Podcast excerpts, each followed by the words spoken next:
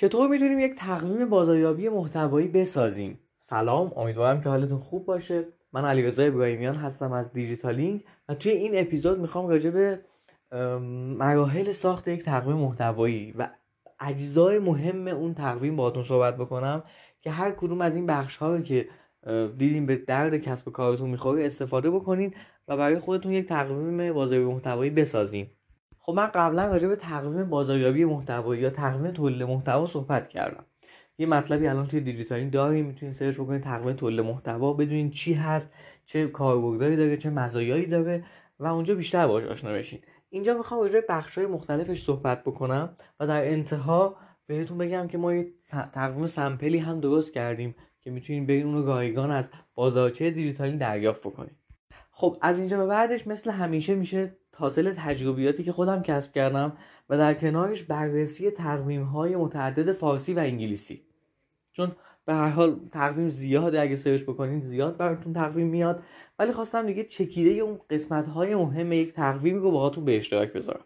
خب اولین بخش مشترکی که همه تقویم ها دارن تاریخ اون تقویمه. یعنی من باید بگم که پستام در چه تاریخی قرار منتشر بشه. فقط اینجا تفاوت روجود داره. بعضی روز هفته رو هم می‌ذارن شنبه یک شنبه دوشنبه چه چه روزی در از هفته قرار پست من منتشر بشه؟ و در کنارش مثلا تاریخ میلادی یا شمسی رو درج می‌کنن. بعضی هم نه صرفا فقط تاریخ میلادی و شمسیه.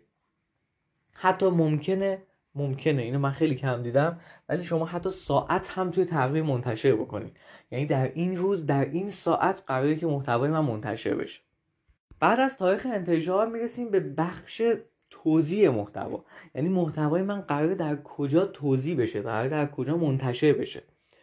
اینجا خب باز دوباره ممکن تقویم های مختلفی شما دیده باشین. مثلا شما دارین تقویم کلا blog content calendar تون رو دارین درست می‌کنین. یعنی تقویم محتوای بلاگتون رو. و ممکن اصلا یه تیم محتوایی جدا داشته باشین. دیگه این قسمت رو نیازی بهش ندارین چون مشخصه دیگه محتوای شما تو بلاگ شما قرار منتشر بشه. اما یه زمان هست نه شما یه تقویم جامع دارین. یعنی شما توی اون تقویم داریم میگیم پست های من در کانال تلگرام در اینستاگرام در لینکدین در وبسایت در بخش بلاگ قرار منتشر بشه. پس این ستون به شما کمک می‌کنه که بهتون بگه که قرار کدوم بستر منتشر بشه. یه توصیه که دارم اینه که اگر از اینستاگرام و حال شبکه اجتماعی دیگه هم دارین استفاده می‌کنید توی قسمت توضیح استوری با پست متفاوت بدونید ننویسین فقط اینستاگرام که بدونین در هفته و در ماه چند تا استوری منتشر شده و چقدر پست. بعد از بخش توزیع محتوا می‌رسیم به بخش موضوع محتوامون.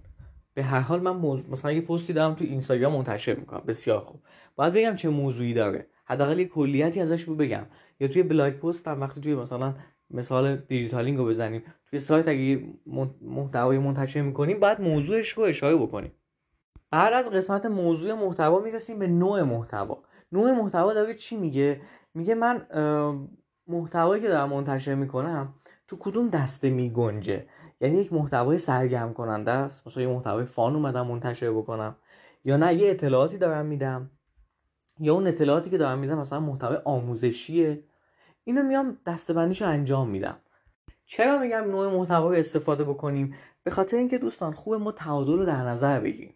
اگر هم تو یک حوزه‌ای داریم کار می‌کنیم که صرفا باید اطلاعات بدیم حواسمون باشه.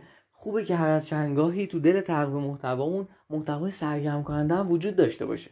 هیچ ایرادی نداره این ماجرا. قرار نیستش که ما همش اطلاعات با بدیم. یا از اون طرف می‌بینیم که ما همه محتوامون سرگرم کننده است. هیچ اطلاعات مفیدی انتقال نمیدیم. درسته که تو اون سرگرمی ممکنه یک اطلاعات مفیدی هم وجود داشته باشه ولی 90 درصد 80 درصد محتوامون سرگرم کننده است. صرفا یه جنبه فان داره یا محتوای تنزه هر چیزی که تو این کتگوری میگنجه. ولی وقتی نوع محتوا رو میاریم با یه نگاه چشمی کلیت رو وقتی نگاه می‌کنیم می‌بینیم که خوبه. مثلا برای ماه دوم برای هفته دوم این نوع محتوا رو استفاده بکنیم. این شد از نوع محتوا. ستون بعدی که به نظرم باز برای مجموعه های متوسط و بزرگ به خصوص می‌تونه خوب باشه البته برای کوچیکا هم شاید خوب باشه قالب محتواست. این پستی که من قرار در واقع منتشر بکنم پادکست یعنی از جنس صوت یا ویدیو یا یه عکس تصویر یا صرفا یه متنه یا حتی ترکیبی از مثلا متن و تصویر و متن و ویدیوه. چرا اینو میگم انجام بدیم؟ به خاطر اینکه خب ما اینجا توی تقویم محتواییمون داریم با تیم های مختلف هم داریم کار می‌کنیم دیگه. یعنی تیم ویدیو داریم تیم گرافیک داریم که ممکنه تو دل تیم content مون نباشن. ولی باشون همکاری داریم. من اینجا متوجه میشم که اگه من دارم ویدیو مثلا قرار دو هفته دیگه منتشر بکنم بخشی از کار سمت منه. یه بخشیش سمت کسیه که کارشناس edit ویدیوه. و اون دیگه می‌تونه کار انجام بده. دیگه مثلا اگه رفتیم یه جایی فیلم ضبط کردیم خب این نیاز داره که تدوین بشه. این دیگه سمت تدوینه. الان من دیگه کارمو انجام دادم. و این میمونه پند اون آدم. خوبه که این رو هم در واقع در نظر بگیریم. خب از قالب محتوا هم که بگذریم می‌رسیم به کارشناس تولید محتوا. کسی که مسئولیت مثلا استوری های اینستاگرام ما رو داره یا کلا اصلا مسئولیت شبکه های اجتماعی مونه داره. یا کارشناس های تولید محتوای وبسایتمون. ممکنه ما یه بلاگی داشته باشیم پنج تا نویسنده داریم. خب اینجا باید مشخص بشه که چه محتوایی چه شخصی می نویسه اگر هم نه فکر می‌کنید تیممون خیلی کوچیکه دیگه نیازی به این بخش نداریم که خب استفادهش نکنیم. اما اگر تیممون 4 5 نفره 6 7 نفره حتی بیشتره که دیگه 100 درصد باید استفاده بکنیم. بعد از این ستون می‌رسیم به مسئول تایید محتوا. یا اصلا سردبیر اسمشو می‌ذاریم سردبیر محتوا. خیلی اصلا به این تقویم میگن تقویم سردبیری. یعنی چی تایید محتوا؟ درسته یک نفر اینو منتشر تولید کرده این محتوا رو تولید کرده ولی یک کسی داره که بالا سرشه و داره اون محتوا رو تایید می‌کنه که منتشر بشه. اون آدم شاید سردبیر باشه شاید توی مجموعه content manager باشه. به هر حال اون ممکن اصلا تصمیم بگیره که این edit بخوره. مثلا میگه که مثلا چه یه هفته قبل از اینکه محتوا تولید بشه اصلا باید این آدم اینو ببینه بررسی کنه زیر نظر بگیره. پس این ستون هم خوب استفاده بشه. این دو تا قسمت اتفاقا عالی هن. یعنی یکی از کاربردهای ویژه تقویم محتوا همینجا مشخص میشه که من بدونم چه کسی تولید می‌کنه محتوا چه کسی مدیریتش می‌کنه. بعد از این قسمت می‌رسیم به یه ستون دیگه که باز دوره اختیاریه ولی بعضی جاها دارم و به نظرم خوبه که داشته باشن. اونم این که مهلت تحویل محتوا کیه؟ درسته که من قراره مثلا فرض کنیم شنبه شیش, م... شیش شهریور یه محتوای منتشر بشه. ولی قرار نیست شنبه شیش, م... شیش شهریور تحویل داده بشه که. قرار مثلا چهار روز قبلش آماده بشه. دو روز قبلش آماده بشه. اینجاست که دوباره ما کارمون دقیقه 90 نمیشه. وقتی مهلت تحویل داشته باشه همیشه جلوتر داریم پیش میریم. مثلا ما توی دیجیتالی اگه بخوام مثال بزنم محتوایی که منتشر می‌کنیم معمولا چند روز قبلش آماده شده.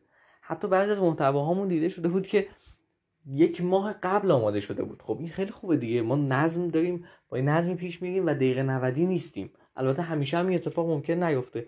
ممکنه به خاطر شرایط مختلفی که پیش میاد یکم جابجا بشه. ولی مهلت تحویل به ما خیلی نظم میده. ستون بعدی که باز دوباره مخصوص مجموعه که یکم بزرگتر هستن و حتی ممکنه کار از بیرون یعنی مثلا یه سری از کارهایی که محتوایی انجام میدن رو بدن بیرون از مجموعه انجام بده که به نظرم خیلی به درشون می‌خوره. همین ستونه که بهش میگن وضعیت محتوا. الان محتوا تو چه وضعیتیه؟ مثلا ممکنه یه ویدیو باشه بگیم آقا سناریو ویدیو آماده شده. بعد که سناریو مثلا ویدیو آماده شد الان دیگه رفته مثلا فیلم برداری هم انجام شده میگیم آقا فیلم برداری انجام شد. محل آخر تدوینه. مرحله آخر نمی‌دونم. هم هم پادکست مثلا. اپیزودش الان ضبط شده. بعد اومده edit شده. بعد دیگه الان آماده است نیازمند یه caption ه. وضعیتش مشخص میشه. یا مثلا مقاله ما آماده کردیم. الان میگیم آماده شده. مرحله بعدی میشه پیشنویس. مرحله بعدی میشه منتظر تایید. بعد از تایید دیگه انتشار داده میشه. یا مثلا ما کارمون اینجوریه که محتوا زمان بندی می‌کنیم. میگیم آقا همه چیش آماده شده. زمان بندیش هم انجام شده. تمام. این وضعیتش دیگه تکمیله. پس این ستون وضعیت محتوا هم در نظر بگیرید ستون آخر هم که حالا می‌تونیم باز دوره داشته باشیم می‌تونیم نداشته باشیم اولویته. یه زمان هست خب من تقویمم خیلی شلوغه. یعنی کلی کار داریم در هفته در ماه کلی محتوا منتشر می‌کنیم و میمون اولویت بندی می‌کنیم. حالا اولویت رو می‌تونیم تو سه تا بخش تقسیم کنیم یا اولویت خیلی بالایی داره یا معمولیه یا اولویتش خیلی پایینه. چرا این کار انجام میدیم به خاطر اینکه خب ما اولا همه چی دست ما نیست که. یه سری عوامل بیرونی هم وجود داره دیگه. مثلا می‌بینیم یه محتوای تنزی آماده کردیم. دو هفته دیگه می‌خوایم منتشر بکنیم. بعد می‌بینیم که یه اتفاق ناگواری میفته تو کل جامعه و من قرار نیست محتوا منتشر کنم. اونو مثلا ممکنه بزنمش کنار. یه شاید مثال خیلی خوبی نزدم. اگه بخوام یه مثال بهتری بزنم. یه زمان هستش که اصلا از مدیریت مجموعه. برای ما یک در واقع پیامی میادش که فعلا مثلا محتوا کمتر کنیم. به دلایل مختلفی. یه مشکلی پیش اومده توی سازمان. و ما میایم فقط محتوای اولویت بالا رو منتشر می‌کنیم. متوجه شدین چه اتفاقی افتاد؟ یعنی من فقط میام محتوایی که اولویت بالاتری داره منتشر می‌کنم. اونایی که اولویت پایین بوده رو فعلا ساسپند میشه. فعلا معلق میمونه تا ببینیم بعدا چه اتفاقی میفته ما همچین تقویمی رو با همین ستون هایی که بهتون گفتم آماده کردیم. به صورت رایگان در اختیار شما قرار میدیم توی بازارچه دیجیتالینگ هست می‌تونید سرچ کنید تقویم نمونه تقویم محتوا دیجیتالینگ و ببین از بازارچه دانلودش بکنید. اما این موضوع یکم گسترده تره یعنی راجبش میشه خیلی صحبت کرد.